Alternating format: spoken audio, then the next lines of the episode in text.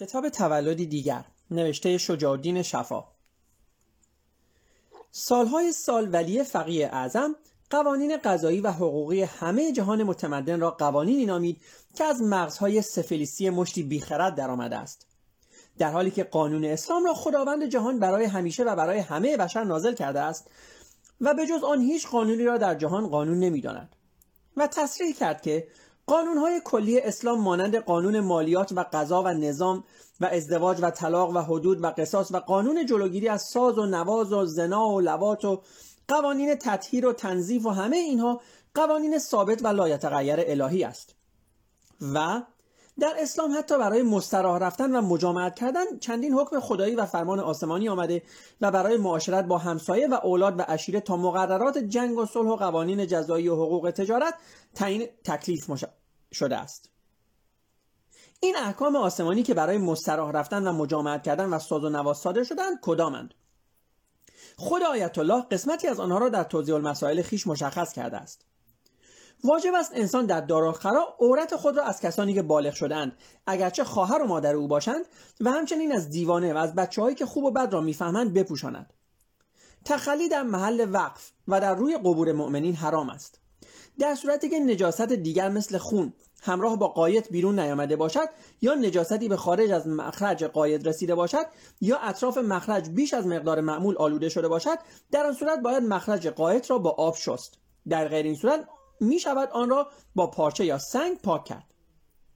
نشستن روبروی خورشید و ماه در موقع تخلی مکروه است و نیز نشستن روبروی باد و در وسط جاده و خیابان و کوچه و زیر درختی که میوه می‌دهد کراهت دارد. اما زیر درخت بینیوه اشکالی ندارد و مکروه است چیز خوردن و حرف زدن در موقع تخلی. ولی اگر ذکر خدا را بگویند منعی ندارد. مستحب است که در, در موقع وارد شدن به مکان تخلی اول پای چپ را بگذارند و در موقع بیرون آمدن اول پای راست را. همچنین مستحب است که در حال تخلی سر را بپوشانند و سنگینی بدن را بر پای چپ بیاندازند. و در آنچه به مجامعت کردن مربوط می شود همچنان قسمتی از احکامی که مستقیما توسط خداوند صادر شده است در توضیح المسائل رساله شرعی آیت الله می توان یافت. اگر انسان جماع کند و به اندازه ختنگاه یا بیشتر داخل شود چه در زن باشد و چه در مرد چه در پیش باشد و چه در پس چه بالغ باشد و چه نابالغ چه منی بیرون بیاید و چه نیاید بر هر دو طرف غسل واجب می شود ولی اگر شک کند که به مقدار ختنگاه داخل شده یا نه غسل واجب نمی شود کسی که آلتش را بریده باشند اگر کمتر از ختنگاه را هم داخل کند روزش باطل می شود ولی اگر شک کند که دخول شده یا نه روزش صحیح است و اگر منی از جای خود حرکت کند ولی بیرون نیاید یا انسان شک کند که منی از او بیرون آمده یا نه غسل بر او واجب نمی شود اگر مرد با زن نامحرمی که در حال حیز باشد به گمان اینکه ایال خود اوست جماع نماید احتیاط واجب آن است که کفاره بدهد. باید در زنی که در حال حیز است به مقدار ختنگاه داخل نکند اگرچه منی هم بیرون نیاید و احتیاط واجب آن است که مقدار کمتر از ختنگاه را هم داخل نکند. دخول کردن در مقعد زنی که در حال حیز است نیست کراهت شدیده دارد ولی کفاره ندارد. اگر شماره روزهای حیز زن به سه قسمت تقسیم شود و مرد در قسمت اول آن با زن خود جماع کند باید 18 نخود طلا کفاره بدهد. و اگر در قسمت دوم جماع کند 9 نخود. و اگر در قسمت سوم جماع کند چهار نخود و نیم بدهد. ولی وط در دوبر یعنی در پشت او کفاره ندارد. در جامعه عباسی معروف این مقررات نیز افزوده شده است که برهنه مجامعت کردن با زنی یا مجامعت در کشتی و در جای بیسقف و زیر درخت میوهدار و در وقت زردی طلوع آفتاب و وقت ظهر به جز روز پنجشنبه و شب اول هر ماه مگر رمضان و در وقتی که ماه یا آفتاب گرفته باشد یا بادهای سرخ و سیاه و زرد به وزد یا در جریان زلزله مکروه است. دانش پزشکی در جهان امروز یکی از پیشرفته ترین دانش های رشته های دانش بشری است. در جهان حاضر ما در بیش از 180 کشور جهان که همگی عضو سازمان بین المللی بهداشت وابسته به سازمان ملل متحد هستند در حدود 300 هزار بیمارستان و کلینیک عمومی و خصوصی با بیش از 15 میلیون پزشک و جراح و پرسنل پزشکی و پرستار مشغول کارند. روزانه به طور متوسط 100 میلیون نفر تحت درمان پزشکی یا عمل جراحی قرار می گیرند و تقریبا همه اینها با استفاده از دستگاه های فنی مجهز و گاه بسیار پیشرفته انجام می شود. 600 هزار پژوهشگر به طور منظم در همه رشته های پزشکی و جراحی و دارویی فعالیت می کنند و قریب ده هزار نشریه تخصصی یا عمومی در کشورهای مختلف جهان در ارتباط با مسائل بهداشتی منتشر می شوند. تقریبا همیشه بخش مهمی از برنامه های رادیویی و تلویزیونی کشورهای پیشرفته جهان به گزارش های بهداشتی اختصاص دارد. با این همه از دیدگاه مکتب ولایت فقیه هیچ یک از قوانینی که این ساختار سراسری بهداشتی و پزشکی جهان کنونی را میگردانند قوانین قابل قبول نیستند زیرا همه اینها قوانینی سفلیسی هستند که با هیچ یک از قوانینی که خداوند به طور ثابت و تغییر ناپذیر برای همه بشر نازل کرده است تطبیق نمی کنند و گوشه از این قوانین اصیل الهی را در آنجا که به پزشکی و بهداشت ارتباط دارد خود ولی فقیه در توضیح المسائل خیش مشخص کرده است. اگر طبیب برای معالجه زن نامحرم بتواند تنها با نگاه کردن او را معالجه کند نباید دست به بدن او بزند. و اگر با دست زدن بتواند معالجه کند نباید او را نگاه کند. و اگر طبیب برای معالجه کسی ناچار شود که به عورت او نگاه کند باید آینه را در مقابل عورت او گذاشته و در آن نگاه کند و به خود عورت نگاه نکند. و اگر زنی بخواهد زن دیگری یا مرد غیر از شوهر خود را تنقیه کند یا عورت او را آب بکشد باید چیزی در دست کند که دست او به عورت آن مرد نرسد. و همچنین است که اگر مردی بخواهد مرد دیگر یا زنی غیر از زن خود را تنقیه یا عورت او را آب بکشد. اگر چیزی داخل بدن شود و به نجاست برسد در صورتی که بعد از بیرون آمدن آلوده نجاست نباشد پاک است. پس اگر اماله با آب آن در مقعد کسی وارد شود ولی بعد از بیرون آمدن به نجاست آلوده نباشد نجس نیست و لازم نیست که تطهیر شود. و چیز نجسی که عین نجاست در آن نباشد اگر آن را زیر شیری که به آب کر متصل باشد یک دفعه بشویند پاک می شود و اگر در عین نجاست و اگر عین نجاست در آن باشد ولی آبی که در آن شسته شده رنگ یا مزه نجاست نگرفته باشد پاک است. اما اگر آن آب بو یا رنگ یا مزه نجاست گرفته باشد باید از آب شیر در آن بریزد تا آبی که از آن جدا می شود بو یا رنگ یا مزه نجاست نداشته باشد. آب کر مقدار آبی است که اگر در ظرفی ظرفی که درازی و پهنا و گودی آن هر یک سه وجب و نیم باشد بریزد آن ظرف را پر کند. در این صورت اگر نجسی مانند بول و خون به آب کر برسد چنانچه آن آب رنگ یا مزه نجاست را بگیرد نجس می شود و اگر رنگ و بوی آن تغییر نکند نجس نمی شود و آبی که به اندازه آب کر باشد اگر انسان شک کند که از کر کمتر شده است یا نه حکم آب کر را دارد. یعنی نجاست را پاک می کند و اگر نجاستی هم به آن برسد نجس نمی شود و کر بودن آب به یکی از دو راه ثابت می شود اول آنکه خود انسان یقین کند دوم آنکه دو مرد عادل شهادت دهند. بول و قایت حیوانی که انسان با آن لوات کرده باشد و بول و قایت گوسفندی که گوشت آن از خوردن شیر خوک محکم شده باشد نجس است. و همچنین عرق شطور نجاست خار نجس است. ولی عرق حیوانات دیگر که نجاست خار شوند نجس نیست. و از جمله چیزهایی که نجاست را پاک می کنند و آنها را متحرات گویند آب است و برطرف شدن عین نجاست و اسلام. برای درمان دردها جهان پزشکی پیوسته داروهای موثرتر و راههای تازهتری را میجوید و بدین جهت هر روز فراورده های دارویی کاملتری به بازارها عرضه می شوند. ولی برای بسیاری از بیماری ها قبلا داروهای مشخص از منبع آسمانی تعیین شدند که وصف آنها از زبان ائمه اطهار توسط محدثان عالیقدر مکتب ولایت فقیه به ما رسیده است از حضرت امام جعفر صادق منقول است که از ایشان پرسیدند آیا به حضرت عیسی علیه, علیه السلام هم می‌رسید. دردهایی که به سایر فرزندان آدم می‌رسید فرمود که بلی. به او غالبا درد مقعد آرز می‌شد و در این مواقع به مادرش می‌گفت که اصل و شاهدانه و روغن زیتون را با یکدیگر خمیر کند و برایش بیاورد و می‌گفت که این معجون را به علم پیغمبری طلب کرده است که اما از بدمزگی آن کراهت دارد. و نیز در حدیث است که مفضل به خدمت آن حضرت شکایت کرد از تنگی نفس. فرمود که بول شطور بخور تا ساکن شود. و فرمود که برای معالجه زکام پنبه را به روغن بنفشه آلوده کنند و در وقت خواب در مقعد گذارند.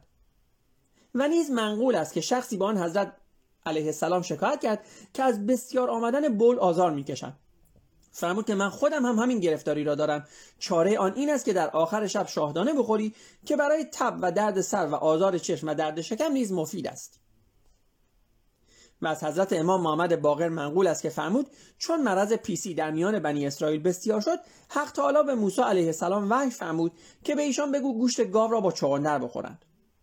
و از حضرت امام موسی کاظم روایت است که خوردن انجیر تر و خشک علاج بواسیر است. و از حضرت امام علی نقی منقول است که فتح ابن خاقان وزیر خلیفه متوکل متوکل کسی به نزد ایشان فرستاد که زخمی بر بدن خلیفه بیرون آمده است که مشرف بر هلاک است و چه چاره باید کرد. حضرت فرمود که سرگین گوسفند را مخلوط با گلاب بر آن زخم بگذارند. پس چنین کردند و زخم گشوده شد. در موارد متعدد حتی نیاز به داروهای خوردنی یا مالیدنی برای درمان بیماری های غالبا اساسی نیست زیرا همه این بیماری ها را با خواندن ادعیه خاص علاج می‌توان کرد. برخی از این موارد از زبان ائمه اطهار با یا خود پیامبر در معتبرترین آثار مکتب ولایت فقیه مشخص شدند. در حدیث معتبر از امام محمد باقر علیه السلام روایت است که شخصی با آن حضرت شکایت کرد از درد مقعد. فرمود چون از نماز فارغ شدی دست بر مقعد گذار و این آیات را بخوان. راوی گفت چنین کردم در دم برطرف شد. و ابی بسیر از حضرت صادق علیه السلام روایت دارد که هر کس پس از نماز صبح و مغرب هفت بار این دعا را بخواند خداوند عزوجل بادهای بدبو و پیسی و دیوانگی را از او دور کند.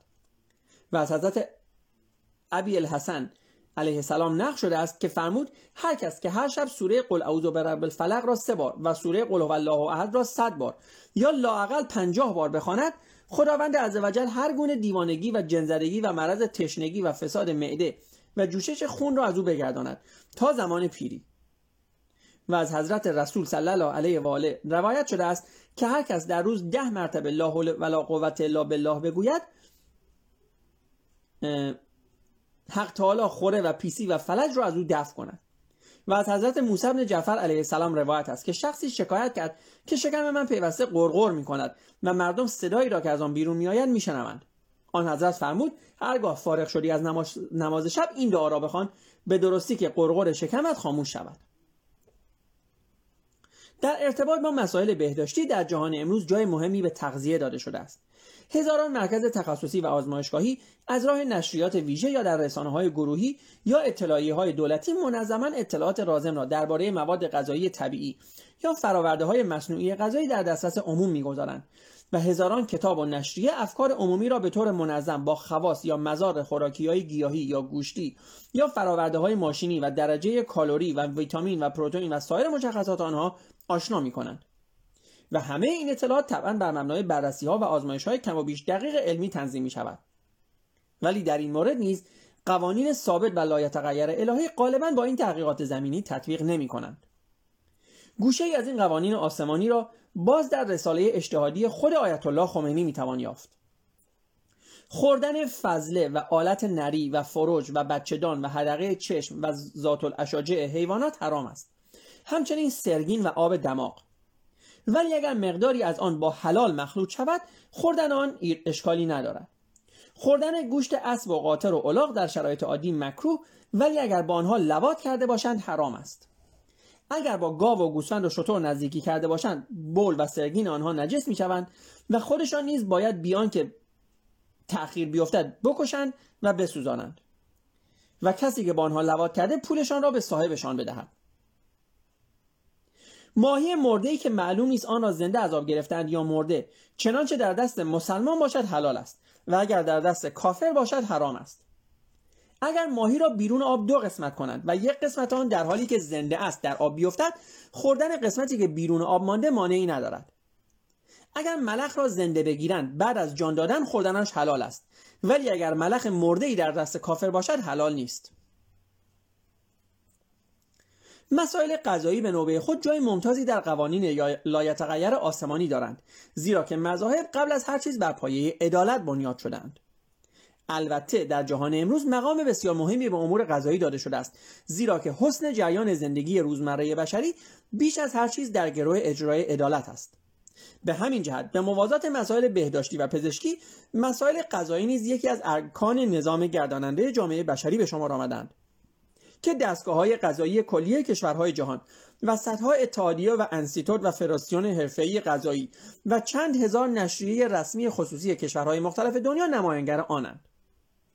ولی در این مورد نیز قوانین سفلیسی این مراکز تقریبا هیچ وقت با مقررات ثابت و تغییر ناپذیر آسمانی تطبیق نمی کنند و در نتیجه عدالت واقعی در روی زمین اجرا نمی شود. گوشه ای از مقرراتی که باید واقعا به اجرا درآیند تا عدالت به مفهوم آسمانی آن تحقق یابد همچنان در مکتب ولایت فقیه می‌توان یافت. و اگر کسی استخوان کون آدمی را بشکند و سبب شود که همیشه قایت از او بدرآید یا اگر یک خصیه مردی را یک طرف فروج زنی را یا یک طرف مقعد کسی را ببرد یا پشت او را چنان بشکند که از جماع کردن بیفتد بر همه اینها خونبه ها تعلق می‌گیرد. و بریدن خصیه راست کسی دو سوز خونبه ها دارد و بریدن خصیه چپ او یک سوز و دادن ده مسقال طلا لازم است در صورتی که منی را بیرخصت زن آزاد و دائمی در بیرون فروج او بریزند. اما اگر زن کنیز یا متعه باشد من این نیست. و در مورد خونبه های ولد و زنا بین مشتهدین ازام اختلاف نظر است. بعضی برانند که خونبه های ولد و زنا مثل خونبه های جهودان است. و خونبه های مرد جهود 800 درهم شرعی درهم شرعی و خونبه های زن جهود 400 درهم درهم شرعی است. بر کسی که خود را کشته باشد کفاره واجب نیست. و در قصاص و در قصاص ذکر یک مرد جوان را به عوض ذکر یک مرد پیر می توان برید. و در قصاص ذکر یک مرد جوان را به عوض ذکر یک مرد پیر می توان برید. ذکر خدنه شده را نیز اندل لزوم می توان به عوض یک ذکر خدنه نشده برید. و هرگاه کسی کاری کند که منی شخصی در موقع جماع به دشواری بیرون آید باید خونبها بدهد. و اگر کسی ذکر کسی دیگر را از بیخ یا از حشفه ببرد یا خصی کسی را قطع کند یا دو طرف فروج زنی را ببرد خواه آن زن بکر باشد یا نباشد و خواه فروج او بزرگ باشد یا کوچک. و نیز اگر کسی زنی را چنان دخول کند که موضع بول و قایت یا مخرج بول و حیز او را بدراند و هر دو راه را یکی کند خواه شوهرش باشد و خواه اجنبی و خواه زن بالغ باشد یا هنوز بالغ نشده باشد بر همه اینها دیه واجب است.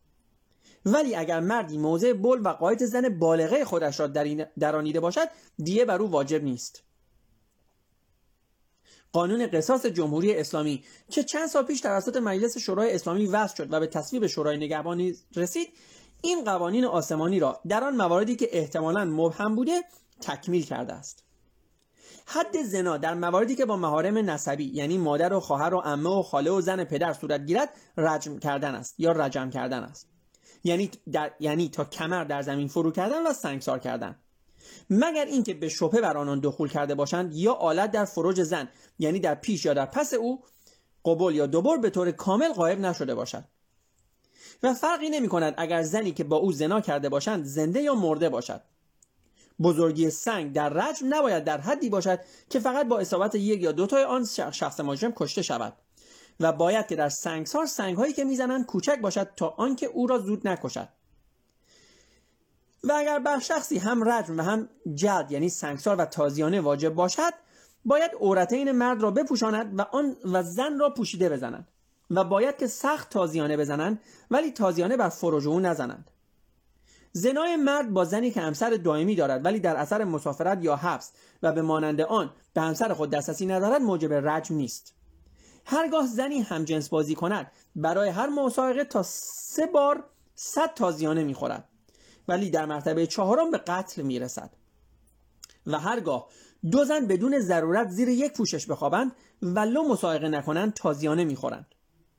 هرگاه کسی به شخصی بگوید زن قهوه یا خواهر قهوه نسبت به کسی که زنا به او نسبت داده محکوم به حد قذف می شود ولی اگر آن مرد واقعا خواهر قهوه یا زن قهوه باشد حد و تعذیر وارد نمی شود هرگاه کسی دیگری را از روی شهرت ببوسد تعذیر می شود همچنین هرگاه شخصی مقداری از گوش کسی را قطع کند و مجنی علیه قسمت جدا شده را به گوش خود پیوند دهد ولی هرگاه دندان کسی را بشکند ولی مجنی علیه قبل از قصاص دندان درآورد در صورتی که دندان تازه او سالم باشد مجرم فقط باید تعذیر شود. و اگر دندان جدید معیوب باشد مجرم باید تفاوت قیمت بین دندان سالم و دندان معیوب را نیز بپردازد. واحد پرداخت دیه در هر حال شطور است. حتی اگر فلمسل جرم در جامعه مسلمانان فنلاند یا اسکیمو صورت گرفته باشد. زیرا که اسلام بدون شطور مفهوم ندارد. بر اساس قانون ده ماده قصاص که در مجلس شورای اسلامی تصویب شده دیه شکستن گردن کسی به طوری که گردنش کج شود 100 شطور و دیه معیوب کردن چشم یا یک دست و پا 50 شطور و دیه زخمی که به شکم کسی وارد آید 33 شطور و دیه قطع انگشتان او 10 شطور است. در مورد مجازات سنگسار مسئولان عالی رتبه دادگاه های شرع اسلامی افزودن توضیحات بیشتری را بر فتوای امام خمینی در رساله تحریر الوسیله او ضروری دانستند. قتل از طریق سنگسار لازمه اسلام است و جایز نیست که رجم تبدیل به قتل با شمشیر یا اعدام با گلوله و امثال اینها بشود و ناچار باید عمل سنگسار انجام گیرد تا منشأ نزول برکات الهی گردد. چنان که مکرر در اخبار آمده است که اقامه رجم در روی زمین از نزول چهل شبانه روز باران باران تر است. کسی که باید سنگسار شود حد الهی در مورد او اجرا می شود. خواه مریض باشد و یا ساله چرا که منظور این است که او کشته شود.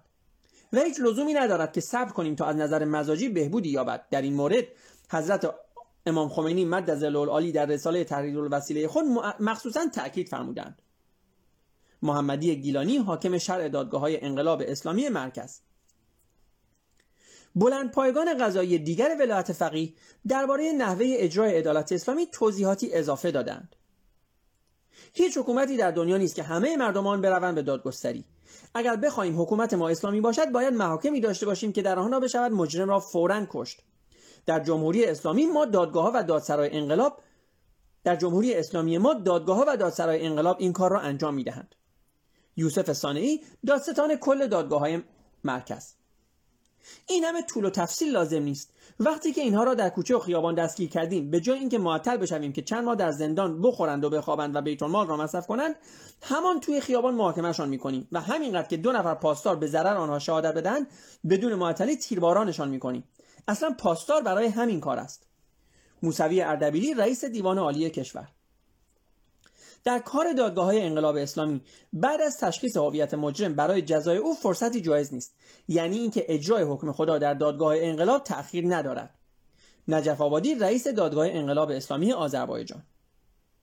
از نظر اسلام یک دختر نه ساله بالغ شمرده می شود و اسلام اجازه می دهد که چنین کسی را در صورت دستگیری تظاهرات ضد انقلاب همانجا کنار دیوار بگذاریم و گلوله بزنیم. اسدالله لاجوردی داستان انقلاب تهران. ما در اینجا کسانی را داریم که حدود 6 7 ماه حتی یک سال است در بازداشت هستند و هنوز اسم خودشان را هم به ما نمی‌گویند. می‌گویید چند تا ضربه شلاق هم به اینها نزنید؟ امام فتوا دادند که اینها اگر زیر تذیر جان هم بدهند کسی ضامن مردنشان نیست. به فرض 500 نفر از اینها در زندان بمانند. کجای دنیا خراب می شود موسوی اردبیلی رئیس دیوان عالی کشور. اشخاصی به دادگاه شهر اطلاع دادند که در تشخیص هویت بعضی از اعدام شدگان اشتباه شده و آنها به جای کسان دیگری گرفته شدند. به آنها گفته شد اشکالی ندارد. در عوض اینها در آن دنیا شهید محسوب خواهند شد. یوسف ثانی دادستان کل دادگاه های مرکز. دادگاه های انقلاب اسلامی در انجام وظیفه خود کوتاهی کردند زیرا از پیروزی انقلاب به بعد آن اندازه که باید اعدام نکردند. زیرا از پیروزی انقلاب به بعد آن اندازه که باید اعدام نکردند. ما از بابت این مسامحه کاری از امام و از مردم معذرت می‌خواهیم. محمد گیلانی حاکم شهر دادگاه های انقلاب اسلامی مرکز. با این وجود اینها همان دادگاههایی هستند که یکی از خود همین آیت الله ها در حوزه علمیه قوم درباره آنها گفت به این آسانی که در دادگاه انقلاب آدم می‌کشند گوسفند هم سر نمی‌برند مکارم شیرازی امام جمعه قوم. در نخستین سخنرانی خود در بازگشت به تهران بهشت زهرا 12 بهمن 1357 روح الله خمینی ادعا کرد که حکومتی فاشیستی اقتصاد مملکت را به کلی خراب کرده و ایران را به صورت ویرانه‌ای درآورده است. و بر عهده دولت اسلامی است که اقتصاد سالمی را بر اساس اسلامی در مملکت پایریزی کند. در این باره حسین علی منتظری ولیعهد امام به رئیس کل بانک مرکزی ایران راهنمود داد که برای اداره امور اقتصادی آینده و آشنا کردن مأمورین بانکها و مردم با معاملات شرعی باید مسئولین این امور به رساله فقهی حضرت امام خمینی مراجعه کنند تا حدود و شرایط مزاربه و مزارعه و جاله را خوب درک کنند و مثلا خیال نکنند که فرقی بین ربا و مزارعه نیست.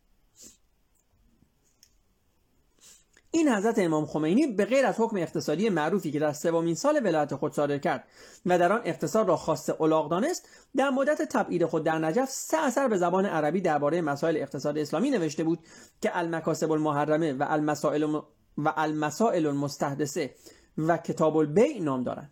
و خلاصه مطالب هر سه آنها در رساله تحلیل و وسیله او که آن نیز به زبان عربی است نقل شده است. وجه مشترک این هر سه کتاب و احکام آنها این است که امام با واقع بینی فراوان اصری را که در آن زندگی می کند با اصر صدر اسلام عوضی گرفته و قرن بیستم مسیحی را قرن دوم هجری دانسته است. مالیات های اسلامی باید منحصرا از طریق خمس و زکات یا جزیه یعنی مالیات بر نفوذ و عراضی یهودیان و مسیحی ها که در پناه اسلام به سر می‌برند و همچنین خراج از عراضی کشورهایی که دولت اسلامی فتح کرده است و میراث آنهایی که مردهاند و وارث نداشتند وصول شوند. وصول هر مالیات دیگری از هر راه که باشد خلاف شرع است. از جمله وصول مالیات گمرکی خلاف شرع است و نه تنها برای کشور لازم نیست بلکه خیلی هم ضرر دارد و باید لغو شود. ارتفاعات کوهها و گیاهان و درختان و سنگها مال امام است. همچنین دریاها و شهرها و جزیره ها جزو انفال است و تماما مال امام است. غنایم برجسته مانند اسب عالی و لباس گرانبها و شمشیر گران قیمت و کنیز خوبرو مال امام است. و همچنین ارث هر کسی که بمیرد و وارث نداشته باشد مال امام است. معادن طلا و نقره و مس و آهن و سرب و نفت و گوگر و زغالسنگ و نمک و گل سرشور و گل سرشور و گل سرخ. اگر منافع حاصله از آنها به 20 دینار معادل 15 مسقال طلای سکهدار برسد مشمول مالیات خمس می شوند همچنین است مال گنج چه در شهرهای کفار و چه در زمین اسلام چه در عراضی بایر و چه در زیر آثار اسلامی پیدا شود. همچنان که آنچه در شکم ماهی پیدا شود. اینکه صنایع را برای مخترع آن به سب میرسانند و دیگران را از تقلید آن منع می‌کنند از نظر شرعی باطل است. فقط امام که والی مسلمانان است حق دارد صنعتی را به ثبت برساند تا نرخ ثابت برای آن معین بماند. وقتی که در عمل این رهنمودهای امام با همه اهمیت آنها و با همه اسلامی بودن آنها مشکلات اقتصادی یک جمهوری قرن بیستمی را حل نکرد دستندرکاران به فکر آن افتادند که از تخصصهای جانبی دیگر نیز کمک بگیرند. در مجلس شورای اسلامی گفته شد که تنها راه حل ایجاد یک اقتصاد سالم و شکوفا مراجعه به تحقیقات و نظریات حضرت آیت الله العظما منتظری و حضرت آیت الله مشکینی و خطبه های نماز جمعه آقای رفسنجانی است. مجلس شورای اسلامی جلسه هفت خرداد 1362 و روزنامه ارگان حزب جمهوری اسلامی نوشت کتاب سیاست اقتصادی حجت الاسلام و المسلمین آقای هاشمی رفسنجانی که در این هفته منتشر شده آثار اقتصاددانان استکبار شرق و غرب و لاتائلاتی را که به وسیله مغزهای مخبتی چون آدام اسمیت و کارل ماکس نشر یافته بی اثر کرده و آفاق جدید بر روی مستضعفان عالم گشوده است. اجرای دقیق رهنمودهای این کتاب نه تنها جمهوری اسلامی را در مسیح صحیح رشد اقتصادی قرار می‌دهد بلکه راه را برای نجات دنیا از ورطه بحران اقتصادی حاصل از استکبار نیز روشن می نماید.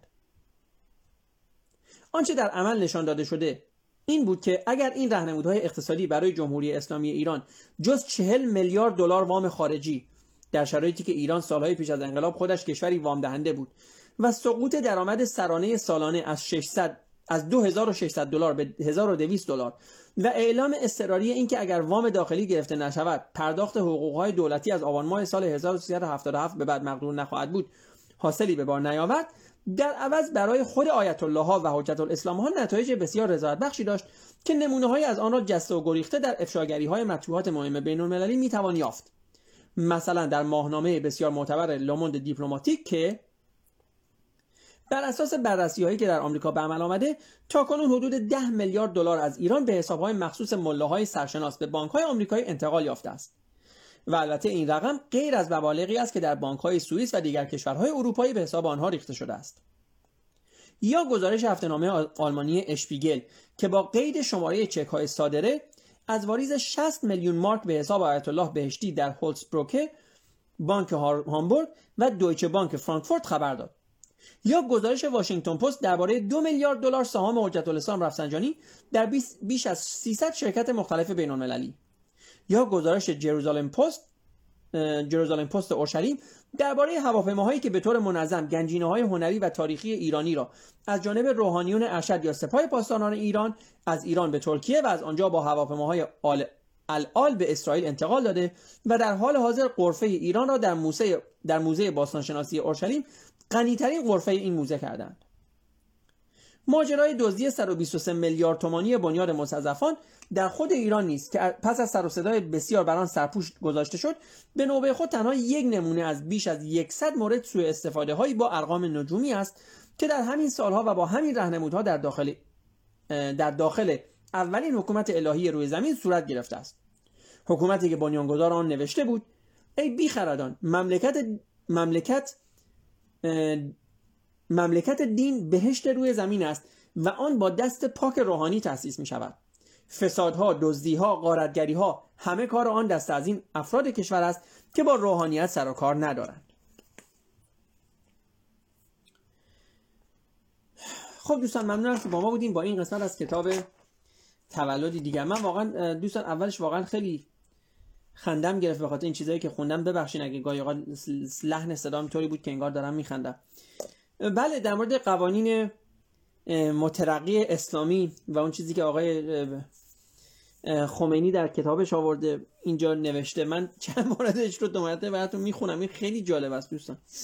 یکی این هست نوشته که نوشته روب... نشستن روبروی خورشید در موقع تخلی یعنی در موقعی که آدم داره خودشو تخلیه می‌کنه مکروه است. و نیز نشستن روبروی باد. دقت کنین. و در وسط جاده و خیابان. بعد نوشته زیر درختی که میوه می‌دهد کراهت دارد اما زیر درخت بی میوه اشکالی ندارد. اصلا یعنی واقعا چی؟ الان شما یک لحظه با خودتون فکر کنین این چیزایی رو که من براتون خوندم و الانم باز دو مرتبه خوندم. و اینم خیلی جالبه. دوستان نوشته اگر مرد با زن نامحرمی که در حال حیض باشد به گمان اینکه ایال خود اوست جماع نماید. این قسمت به گمان اینکه ایال خود اوست خیلی جالبه. یعنی آدم رو یاد اون فتوای امام خمینی میندازه که می‌گفت اگه کسی از بالای بر اثر زلزله از بالای بلندی بیفته و اصطلاحا به عمه خودش که در پایین خوابیده دخول بکنه و از اون دخول هم بچه ای حاصل بشه. اون بچه حلال زاده است. یعنی شما دقت کنید واقعا. چیز جالبی است تو این کتاب اسلامی. آره. بعد حالا من اینا رو براتون همشون نمی‌خونم دیگه واقعا خیلی خنده داره. اینم خیلی جالبه. نوشته نوشته مجامعت کردن در وقت ظهر به جز روز پنجشنبه. که اینم واقعا یک تنز هست دیگه. دوستان روز پنجشنبه چه فرقی با روزهای دیگه داره؟ این منو یاد اون تابلوهای معروف میندازه که مثلا نوشته فرض کنیم مکانیکی مثلا فرض کنیم مکانیکی علی و پسران به جز چه می‌دونم مثلا اکبر. اینم میگه مجامعت در وقت ظهر به جز روز پنجشنبه. انگار که روز پنجشنبه به روز بودنش با روزهای دیگه هیچ فرقی می‌کنه.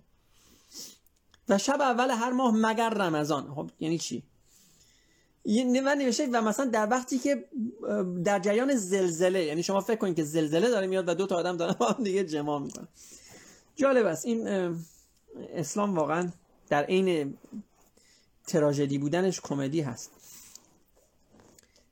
یک چیز دیگه در مورد این هست که جالب نوشته اگر اگه اگه طبیب مجبور باشه که به عورت کسی نگاه بکنه باید توی آینه نگاه بکنه. به خود عورت نگاه نکنه. اصلا اینا من نمی‌دونم واقعا یعنی شعور این آقای شعور این آقایان کجا بوده واقعا. یک چیز دیگه که اینجا جالب است این هست. الان من میگم اینا همش البته خنده داره است. من همینطوری فقط بعضیش رو به شما بعضیش رو دو مرتبه می‌خونم. این که نمیشه آبی که رنگ یا مزه نجاست نگرفته باشد پاک است. یک لحظه دوستان با خودتون دقت کنی. خب رنگ رنگه. ولی آبی که مزه نجاست نگرفته باشه یعنی چی؟ یعنی باید بخوریش تا بفهمی که مزه نجاست گرفته یا نه دیگه. اینم از اون چیزای جالب است. یک چیز جالب دیگه این هست که اینجا گفته. گفته کر بودن آب به دو راه ثابت می شود یکی اینکه خود انسان یقین کند اینکه دوم که دو مرد عادل شهادت بدن یعنی شما فرض کنید که یک سطل آبی دارین می‌خواین بدونین این آب کر هست یا نه. در به در بگردین دنبال دو مرد عادل که اونا شهادت بدن که این آب کر هست یا نه. و واقعا من اینا رو میخوندم و میخندیدم همینطور. ببخشید میگم اگه گاهی آقا صدا میدار عجیب غریب می‌شد. بعد میگه که جالبه میگه بول و قایت حیوانی که, با... که انسان با آن لواد کرده باشد نجس است.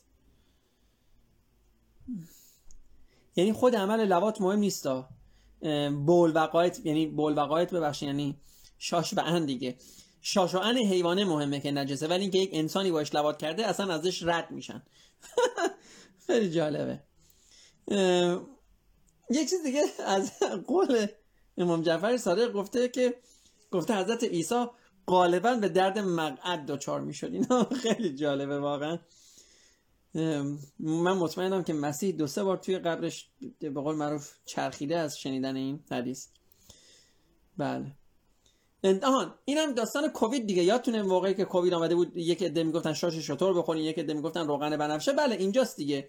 به خاطر که آقای امام صادق فرمود که برای تنگی نفس شاش شطور بخور و برای زکام روغن بنفشه رو اصطلاحا روغن پنبه رو به روغن بنفشه آلوده کن و بذار توی مقعدت. یعنی این دقیقا همون چیزیه که اینا فکر حالا تازه بماند که اینا مال زکام و مال تنگی نفسه و لزوما مال کووی نیست. ولی خب حالا دانش ائمه ما همینقدر بوده دیگه. یه چیز دیگه جالب ببین این این این اینا نکات خیلی ریزیه ها. گفته که گفته که بازم ابی ابن ابل حسن ابل حسن یعنی طبیعتا باید حضرت علی باشه دیگه.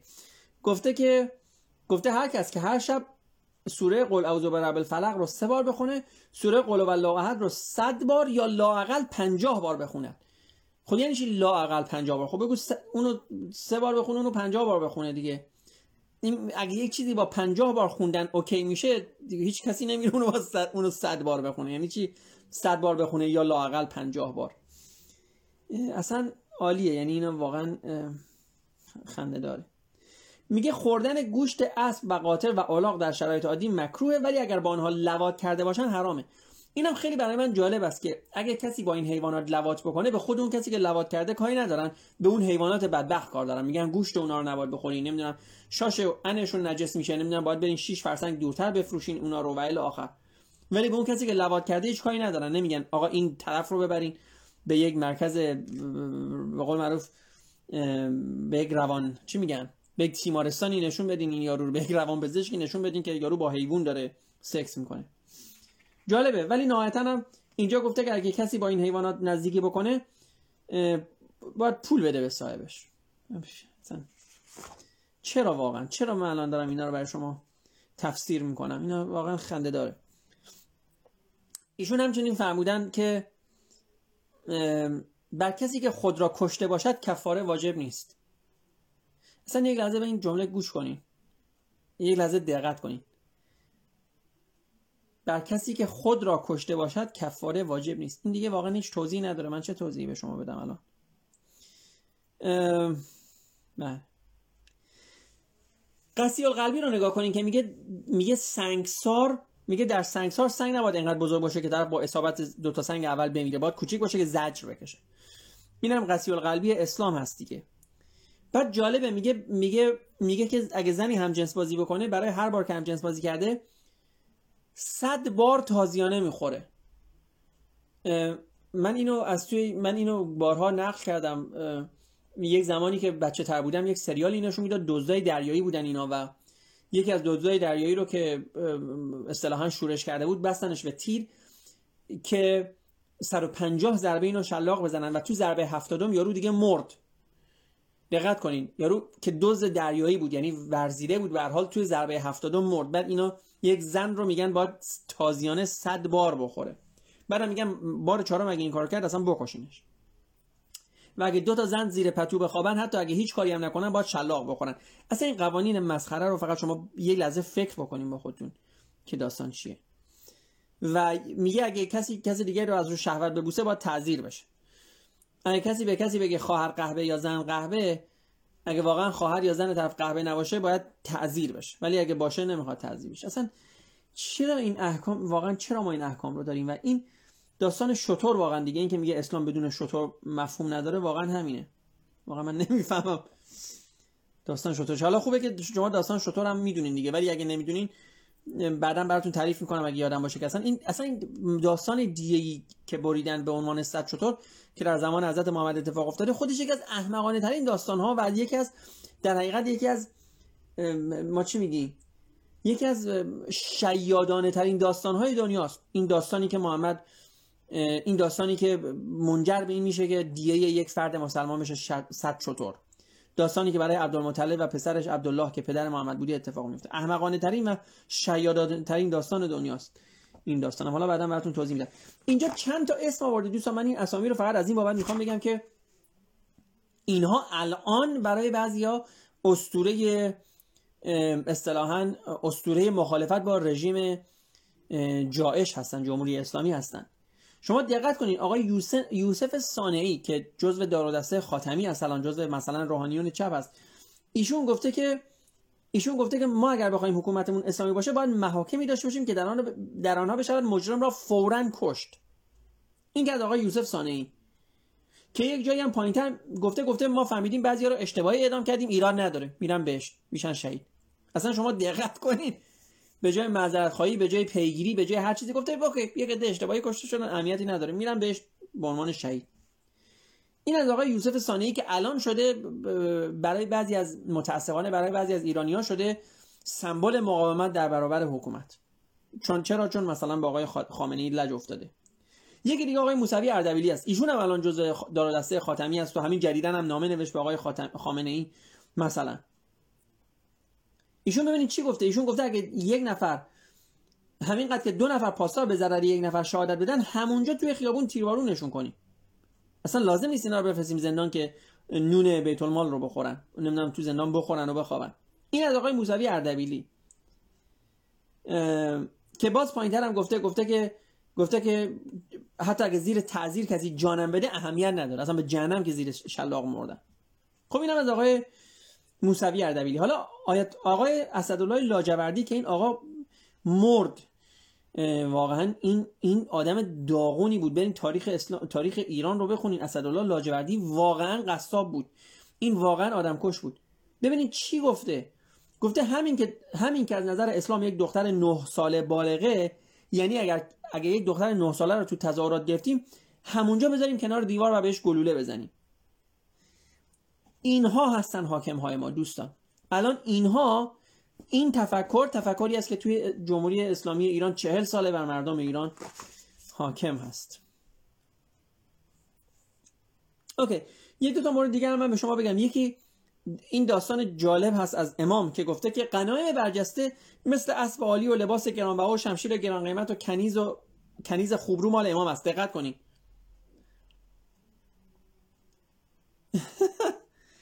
جزء قنائم که اسب رو می‌دونه و لباس رو می‌دونه کنیز خوبرو هم رو هم می‌دونه. و دقت کن اینا هر کنیزی مال امام نیست. کنیز زشتا چاقا, چاقا نمی‌دونم بدریختا مال امام نیستن. کنیز خوبرو مال امام است. یعنی اینم وسط شمشیر و لباس و اسب و اینها انداخته و رفته. یعنی بالاخره واقعا عالی. یعنی اصلا اینا خیلی خنده داره. و بعد ایشون هم فرمودن که این که صنایع رو برای مخترش به ثبت برسونن همین داستان کپی رایت دیگه که دیگران نتونن ازش تقلید بکنن این از نظر شر باطله. فقط امام که والی مسلمانان مسلمانان هست حق از صنعتی را به ثبت برسانه راست میگم به خاطر اینکه ما امام های زیادی داشتیم که صنعت به ثبت میرسوندن. اصلا در تاریخ ما پر از تاریخ اسلام پر از امام هایی هست که صنعت به ثبت میرسونن. به خاطر این ایشون هم گفته فقط امامی که والی مسلمانان باشه حق داره صنعتی رو به ثبت برسونه. خدا. خدا واقعا یعنی آدم سردرد می‌گیره از خوندن اینها. بله و کتاب آقای هاشمی رفسنجانی به چاپ رسوندن کتاب سیاست اقتصادی قرار بوده مغزهای داغونی مثل آدام اسمیت و کارل ماکس رو منفجر بکنه کتاب اونا رو بیاثر بکنه و آفاق جدیدی رو بر روی مستضعفان عالم بگشاید. که شما این آفاق رو می‌بینیم بعد 42 سال حکومت جمهوری اسلامی چقدر مردم ایران این آفاق جدید بر گشوده شده. و نهایتا اینجا راجع به اصطلاحا اختلاس 123 میلیارد تومانی صحبت کرده که در زمان خود زیاد بود ولی الان هیچی نیست. ما یک قلم فرزند آقای نعمت زاده اگه اشتباه نکنم آقای وزیر 6.5 میلیارد دلار اختلاس کرده دوستان. 6.5 میلیارد دلار. این فقط یک نمونه اختلاس و دزدی است توی جمهوری اسلامی. نمونه های دیگر رو شما طبیعتا از من خیلی خیلی بهتر می‌دونید. خب دوستان برشک ممنونم که با من بودین. من سعی می‌کنم این کتاب رو تا کم کم داره به آخراش می‌رسه این کتاب. من سعی می‌کنم این کتاب رو تموم بکنم تا قبل از عید. و دوستان اونایی که توی یوتیوب کامنت می‌ذارن. دوستان من از شما خیلی خیلی ممنونم برای کامنت هایی که می‌ذارین. کامنت های شما واقعا باعث قوت قلب هست که من ادامه بدم و کتاب های بیشتری رو بخونم. کما اینکه قصد دارم که کتاب های بیشتری رو بخونم. و دوستانی هم که در جاهای دیگه هستن در تلگرام در اینستاگرام و اونایی که به پادکست های ما گوش میدن. دوستان از همه شما واقعا ممنونم اگه کامنتی گذاشتین. بله ما رو می‌تونیم با search کردن مینیو تاک در تلگرام اینستاگرام و یوتیوب دنبال کنین subscribe کنین follow کنین کامنت بذارین پیشنهاد بدین انتقاد بکنین. حتی اگر دوست دارین که درباره هر کدوم از این موضوع حرفی بزنین صحبتی بکنین من خوشحال میشم که توی یک live اینستاگرامی در خدمت شما باشم. مخصوصا اگر انتقادی دارین من حاضر می... واقعا حاضرم که به انتقادهای شما گوش بدم. و طبیعتا با هم یک صحبت سازنده ای داشته باشیم روی موضوعاتی که توی این کتاب و به طور کلی حالا ما مطرح می‌کنیم. پادکست های ما رو هم که طبیعتا می‌تونین با search کردن مینیو پادکست یا مینیو تاک در Google Podcast، Apple Podcast، Anchor، Breaker، Spotify و Castbox پیدا بکنید ممنونم دوستان روز و شب شما خوش.